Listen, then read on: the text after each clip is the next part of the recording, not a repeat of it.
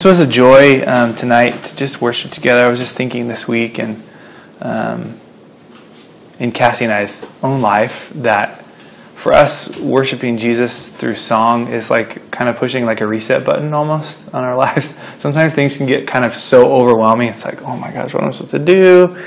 And it's just like when when we stop and we just focus on Jesus and we just say, you know what, in this next 15 or 20 or whatever, and it could be without without instruments. Maybe you don't know how to play an instrument, but you could, you know, turn on music on your phone or spend time just listening for God. But just when we stop and worship Jesus, I feel like it almost allows us to set a reset button on our heart where we just get so amped up and worked up and all of these different things, and we can just say, you know what, God, you're in control, you're in charge, you you've got this whole thing figured out.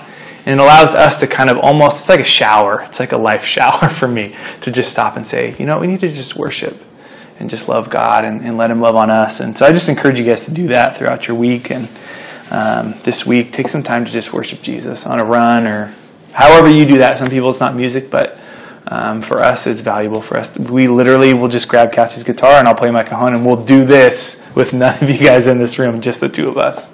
And just sing until our neighbors are weirded out by what we're doing, and it's fine. Um, but just, it's really about Jesus, so it um, doesn't really matter. But anyways, tonight um, I'm not really known for like nine of these and seven of these and three of these. I'm just not that cool. But tonight it just worked out that way. So please don't think I'm cooler than I um, than I am um, tonight. But it really is good to be back with you guys um, after a much needed weekend away for our seventh anniversary, which is pretty amazing. Um, and uh, had a great time in Carmel, but totally missed you guys. And um, this might actually be our last Saturday where I know that a lot of you guys are going to be gallivanting around the world um, or at summer camp or whatever. This might be actually our last Saturday together with, all of us. Um, so it's just a special time to be here. And um, I know that you enjoyed Lori a couple weeks ago and then Pastor Richard again um, last week. and tonight we're going to be talking about I call it everyone's favorite F word, um, and it's not the one you're thinking of um, finances, uh, which probably to some people is worse than the other F words. So, um, but we're going to be just discussing nine spiritual principles to handle our money God's way. Um, and uh, I'm not the sharpest knife in the drawer, um, but if there's one thing that I've learned as a Christian, it's that God's way is always the best way. Um, and this doesn't mean that it's the easiest way. It doesn't mean that it's the quickest way. It doesn't mean that it's the funnest way. A lot of times it's none of those. Um, but in the long run, long, long run, over the course of our lives, God's plans are always, always, always better than our plans. Always. He always knows what he's up to. And as we look at tonight, uh, our Jesus has a plan, a design, and a purpose for our finances that looks so much different from the culture around us, right? Um, I don't know if you guys have ever seen the movie Wall Street. Um, it's a 1987 film. I looked it up. Um, Gordon Gekko is the main character. And he pretty much describes the American view on money as greed is good. Um, that was the famous line from that film. And that's kind of how America works greed is good, more is better. Um, and many of you guys weren't even alive for that film. Um, but that is kind of a guiding principle in the United States is this striving for wealth, striving for more, striving for more items, more things, more, more, more. Um, ooh, somebody's phone's going off. Um, and there are some sad stats on money in America. I'm going to tell you guys and make you guys really depressed, and maybe they'll fit your own life. Um, but this is from NerdWallet as of 2016. Um, the average American household has $29,000 in car loans the average American household. Um, the average American household has $17,000 in credit card debt. Um, yeah. Um, the average American household, this is going to hurt the most, has $50,000 in student loans. Um, the average American household debt is $135,000. Um, obviously, that factors in some people who own a home and have a mortgage, but other people who do not. Um, the average American household pays $1,300 a year in interest. Interest. That's not even paying down your debt, that's just interest. And uh, 70% of households in America do not have $500 in the bank for an emergency. 70%. Um, and you would think that the more money you make, the more likely you have $500 in the bank. That is incorrect. Even people who make over $75,000 a year, the number is at 60% of them do not have $50,000, I mean $500 in the bank for an unexpected emergency. So, Jesus in this passage, I believe that he steps into the pain and disappointment that we call our wallets and I think that he's going to give us some hope tonight. And this is not like a practical step by step, this is spiritual guiding principles um, together. So I've asked Yvette to read, and it is a very long passage, so it will take us several minutes to get through this. But we're reading out of the New Living Translation. Even if the slides aren't up on the screen, there's Bibles on the table, and uh, Yvette's going to read for us. So, yes, verses 4 through 59. Dear friends, Don't be afraid of those who want to kill your body. They cannot do any more to you after that. I'll tell you whom to fear. Fear God, who has the power to kill you and then throw you into hell. Yes, he's the one to fear. What is the price of five sparrows, two copper coins? Yet God does not forget a single one of them. And the very hairs on your head are all numbered. So don't be afraid. You are more valuable to God than a whole flock of sparrows. I'll tell you the truth. Everyone who acknowledges me publicly here on earth, the Son of Man will also acknowledge in the presence of God's angels. But anyone who denies me here on earth will be denied before God's angels. Anyone who speaks against the Son of Man can be forgiven, but anyone who blasphemes the Holy Spirit will not be forgiven. And when you are brought to trial in the synagogues, and before rulers and authorities, don't worry about how to defend yourselves or what to say. For the Holy Spirit will teach you at that time what needs to be said. Then someone called from the crowd, Teacher, please tell my brother to divide our father's estate with me. Jesus replied, Friend, who made me a judge over you to decide such things as that? Then he said, Beware, guard against every kind of greed Life is not measured by how much you own. Then he told them a story. A rich man had a fertile farm that produced fine crops. He said to himself, What should I do? I don't have room for all my crops. Then he said, I know, I'll tear down my barns and build bigger ones. Then I'll have room enough to store all my wheat and other goods. And I'll sit back and say to myself, My friend, you have enough stored away for years to come. Now take it easy, eat, drink, and be merry. But God said to him, You fool, you will die this very night. Then who will get everything you worked for? Yes, a person is a fool to store up earthly wealth, but not have a rich relationship with God. Then, turning to his disciples, Jesus said, That is why I tell you not to worry about everyday life, whether you have enough food to eat or enough clothes to wear. For life is more than food and your body more than clothing. Look at the ravens. They don't plant or harvest or store food in barns, for God feeds them. And you are far more valuable to Him than any birds. Can all your worries add a single moment to your life? And if worry can't accomplish a little thing like that, what's the use of worrying over bigger things? Look at the lilies and how they grow. They don't work or make their clothing Yet Solomon in all his glory was not dressed as beautifully as they are. And if God cares so wonderfully for flowers that are here today and thrown into the fire tomorrow, he will certainly care for you. Why do you have so little faith? And don't be concerned about what to eat and what to drink. Don't worry about such things. These things dominate the thoughts of unbelievers all over the world, but your Father already knows your needs. Seek the kingdom of God above all else, and he will give you everything you need. So don't be afraid, little flock, for it gives your Father great happiness to give you the kingdom. Sell your possessions and give to those in need. This will store up treasure for you in heaven. And the purses of heaven never get old or develop holes. Your treasure will not your treasure will be safe, no thief can steal it, and no moth can destroy it. Wherever your treasure is, there the desires of your heart will also be. Be dressed for service and keep your lamps burning, as though you were waiting for your master to return from the wedding feast. Then you will be ready to open the door and let him in the moments he arrives and knocks. The servants who are ready and waiting for his return will be rewarded. I tell you the truth. He himself will seat them, put on an apron, and serve them as they sit and eat. He may come in the middle of the night or just before dawn, but whenever he comes, he will reward the servants who are ready. Understand this. If a homeowner knew exactly what a, when a burglar was coming, he would not permit his house to be broken into.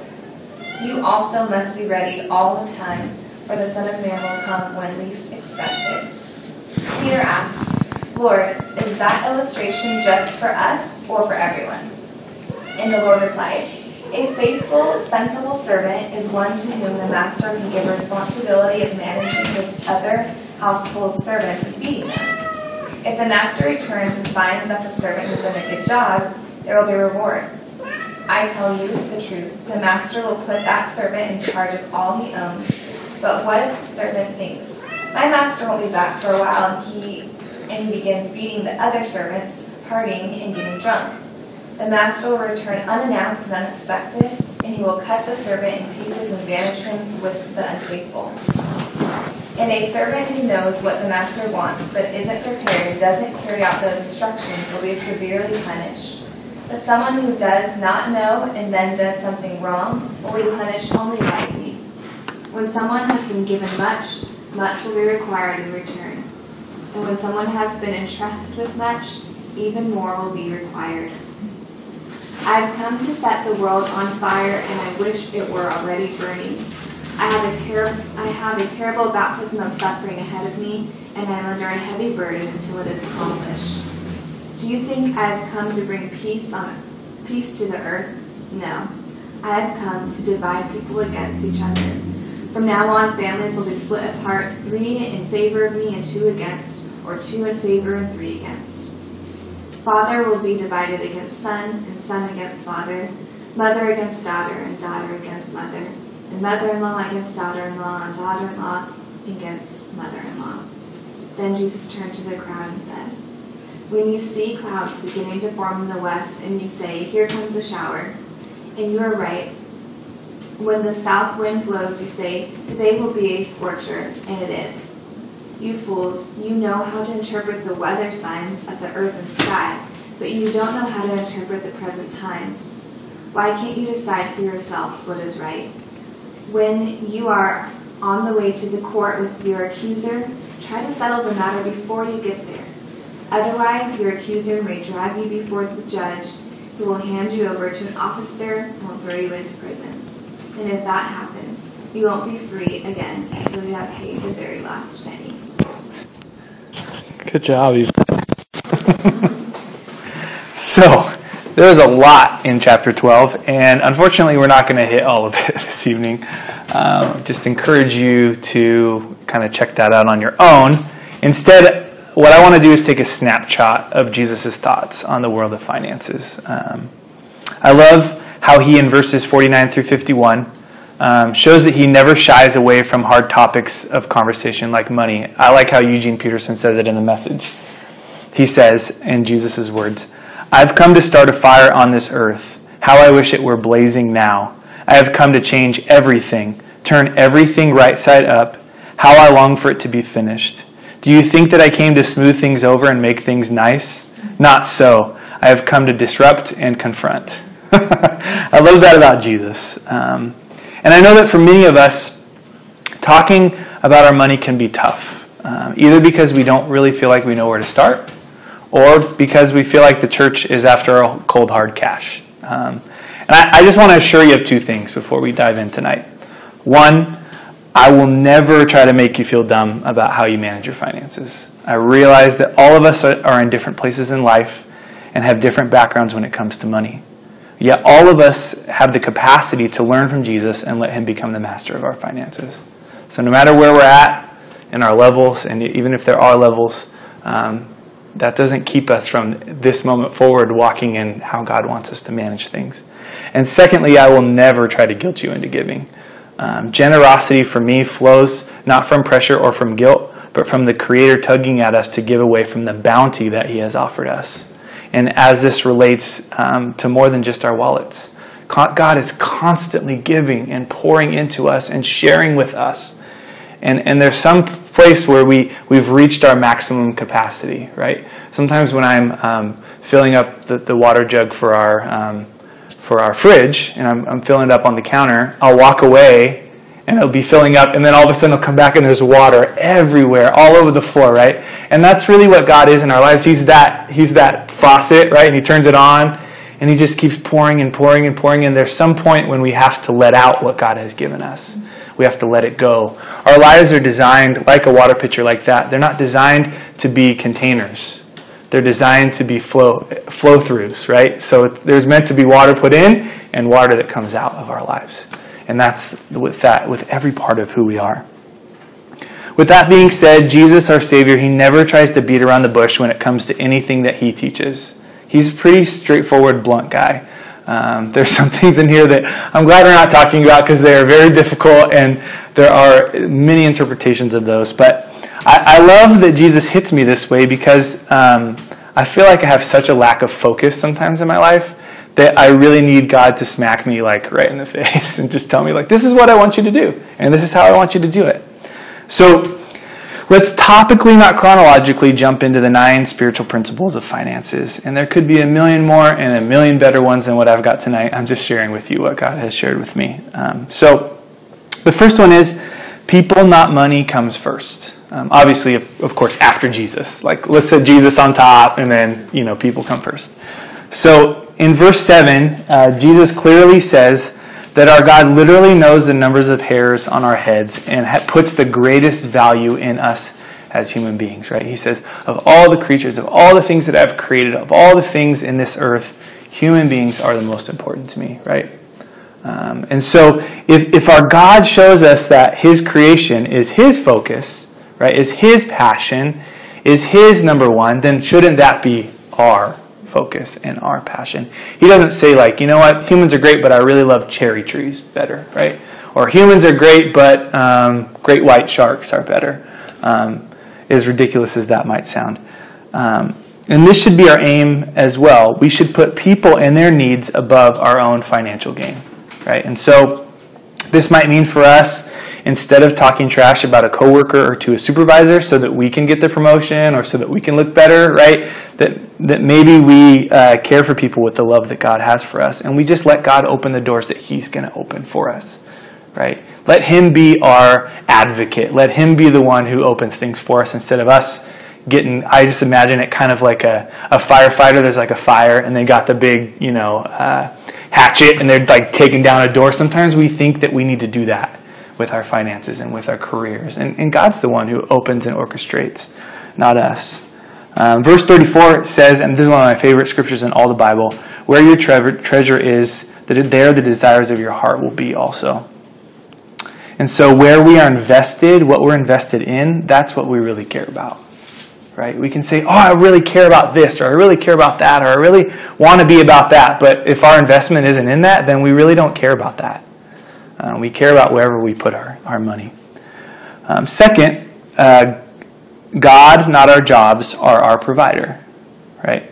So again, Eugene Peterson in the message um, in verses 29 through 31, he says, What I'm trying to do here is get you to relax, not be so preoccupied with getting so that you can respond to God's giving. People who don't know God and the way He works fuss over these things. But you know both God and how He works. Steep yourself in God reality, God initiative, God provisions. You'll find your everyday human concerns will be met. Right? I love that that word that he used, steep yourself. I think of it like a cup of tea, right? That there's a patience involved.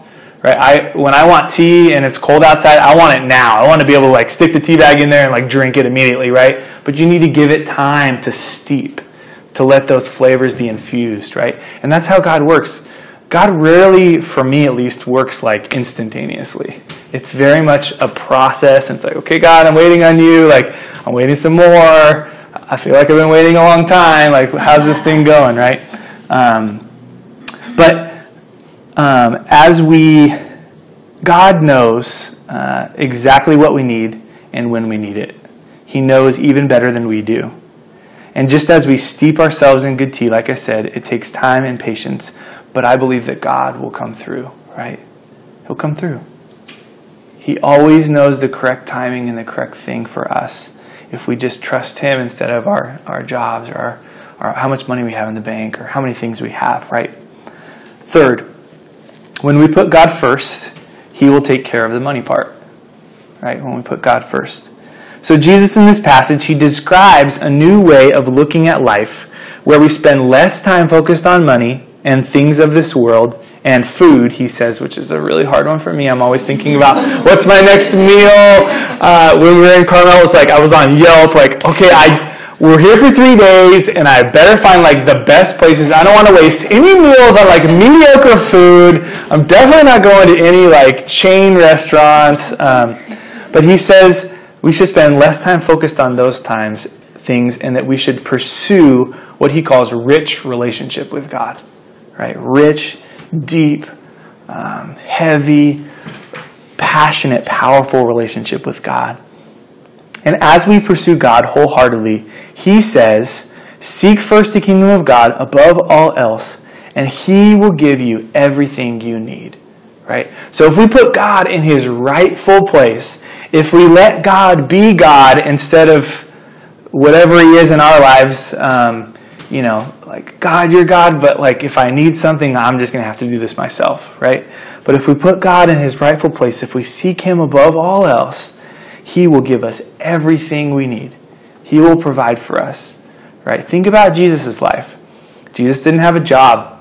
He didn't like work. He wasn't, you know, he didn't have 401k. He didn't, uh, you know, go to college. He didn't have all of these things in the rightful order. It says that he didn't even have any place to lay his head. He didn't have a house to live in. But everywhere he went, him and his disciples were provided for, right? We see these amazing miracles of even just uh, God providing provision for those who are even just coming to listen to him, to receive his message, right? He constantly is taking care of us as long as we put him in his rightful place. Um, when God comes first, everything else falls into its rightful place in our lives. Fourth, greed is not good. Jesus says in verse 15 about as clearly as possible beware, guard against every kind of greed. There must be lots of kinds. I, I don't know. I mean, greed is greed, but life is not measured by how much you own.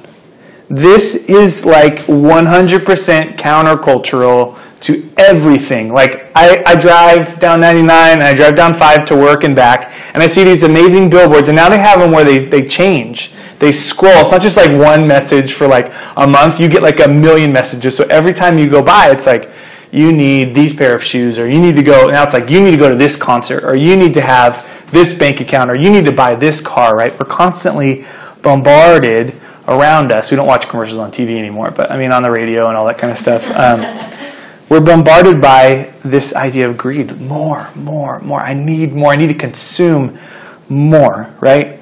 that if we have more money to buy more stuff that we'll be happier, we'll be healthier, right? We'll have the right workout equipment, we'll get the shake weights we need. Um, we'll be better, we'll be fitter, we'll be hotter. Like if I just get this one outfit, I'm just going to look so good, and I'm going to find myself, you know, a husband or a wife or whatever it might be. Um, but Jesus says the opposite that our lives are not defined by what we own, right? Uh, we can't take it with us. At some point, this physical body will die, uh, or Jesus will return. And all of this stuff that we've worked so hard for, it doesn't go with us, right? Um, I have a guy that I work with, and and uh, he's a great guy, and and and he uh, he just just an incredible guy, and, and he has this this this house, and he's got all every toy you can imagine. He's got boats and jet skis and RVs and four wheelers and every kind of toy. He's got this big old property, and you can just you know imagine. He now he has to run. His life is just running, running, running, running, running. He's working all the time. He never gets any time to even use these things. All of his time is just working so that he can pay for the things that he doesn't even have time to use. Right, and that's kind of how our lives end up being. Um, is we pursue greed and then we can't even enjoy it. Number five, God, not money, is number one, which I think is related to number three. So, um, five, one, and three, kind of all these numbers mixed together. Again, I semi quoted it earlier, and Jesus says in verse 21 Yes, a person is a fool to store up earthly wealth, but not have a rich relationship with God, right? And I know that we all know people in our lives, and maybe we've even been those people who have good jo- jobs, nice clothes, money in the bank, right? They've got everything all figured out. Maybe they've even got a, you know, uh, it goes beyond our finances. Maybe they got a like a really hot wife, right, or a really hot husband, right? They've got it all together. They've got everything you think. They've got all their stuff figured out, and you just you look in their eyes and you just see they are so lost and so broken and so without joy and without Jesus. And if you have all of these things but you have not Jesus, then it doesn't really even matter, right? Um, only when we pursue rich relationship with God can we truly find a good life of love that we were created for. Only when we have rich relationship with God. I think of rich relationship with God. It, it always everything always comes back to food for me. Um, like a, it's sorry, it's like it's like a good piece of chocolate. Um, you know, they're like Hershey's or like whatever garbage they sell in the grocery store, but like a good like See's piece of chocolate, and you put it in your mouth, and you don't like chew on it, like eat it real fast. You put it in your mouth and you just let it like melt slowly in your body, like slowly digest. I don't know if you guys ever do this about chocolate, but it's like a rich relationship with God is like, it's like our, our lives without God, it's kind of like, maybe it's like a Hershey's chocolate bar, okay? But like, like a See's chocolate bar is like, okay, this is rich. I get to taste it, I get to enjoy it. Ah, it's just like a good meal. I, I can't even describe it. Sorry, that's that was a bad metaphor. But for everybody who likes food, you understand. But um, six, money is meant to be an internal, eternal investment. Our money is meant to be an eternal investment. Jesus says, um, this is pretty tough. Sell your possessions, just sell them all off. Give them to those in need. This will store up treasure for you in heaven. And the purses of heaven, I love this imagery, the purses of heaven never get old or develop holes. Your treasure will be safe no thief can steal it, and no moth can destroy it. I've never had a purse. I don't really know if they get holes in them. Um, but uh, I did have a golf bag in my garage, and it had a granola bar inside of it. And I found out that I had a mouse in my garage because it chewed a hole through my golf bag, right? And so if I had all my golf balls in there, or, or money in this metaphor, and I took them out on the course and I tried to carry them around, they would just fall out of my bag, right? So that's kind of the imagery that God is giving us about what we have in our finances. If we invest it, um, if we give it away, if we share it with others, if we if we invest in the kingdom of God, um, then then no moth can destroy it and no thief can steal it because this is an eternal investment that is going to lead to people who've given their lives to Christ. Right? That we can take with us. No amount of money can we take with us. Right?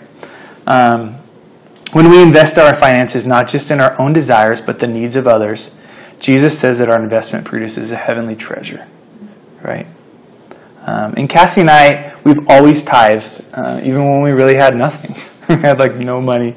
We were in ministry. Um, but as we've grown in our earthly wealth, and we're not rich by any, we sometimes we joke now like, we feel so rich. Like, where do we, how did this even happen? Um, but we've always made sure to invest in heavenly projects. We've always made sure to invest in missionaries. We've always made sure to invest in things that God is doing around the world, in our friends in AIA, um, because we believe that that is an earthly. I mean, that's a that's an eternal reward, not something that we're going to spend here on earth, right? Um, we know that their tax break is not the point, but the work of the gospel is the eternal treasure right? I always get those people in church like, I go to church because I get to write off on my taxes. You've got that all wrong, man.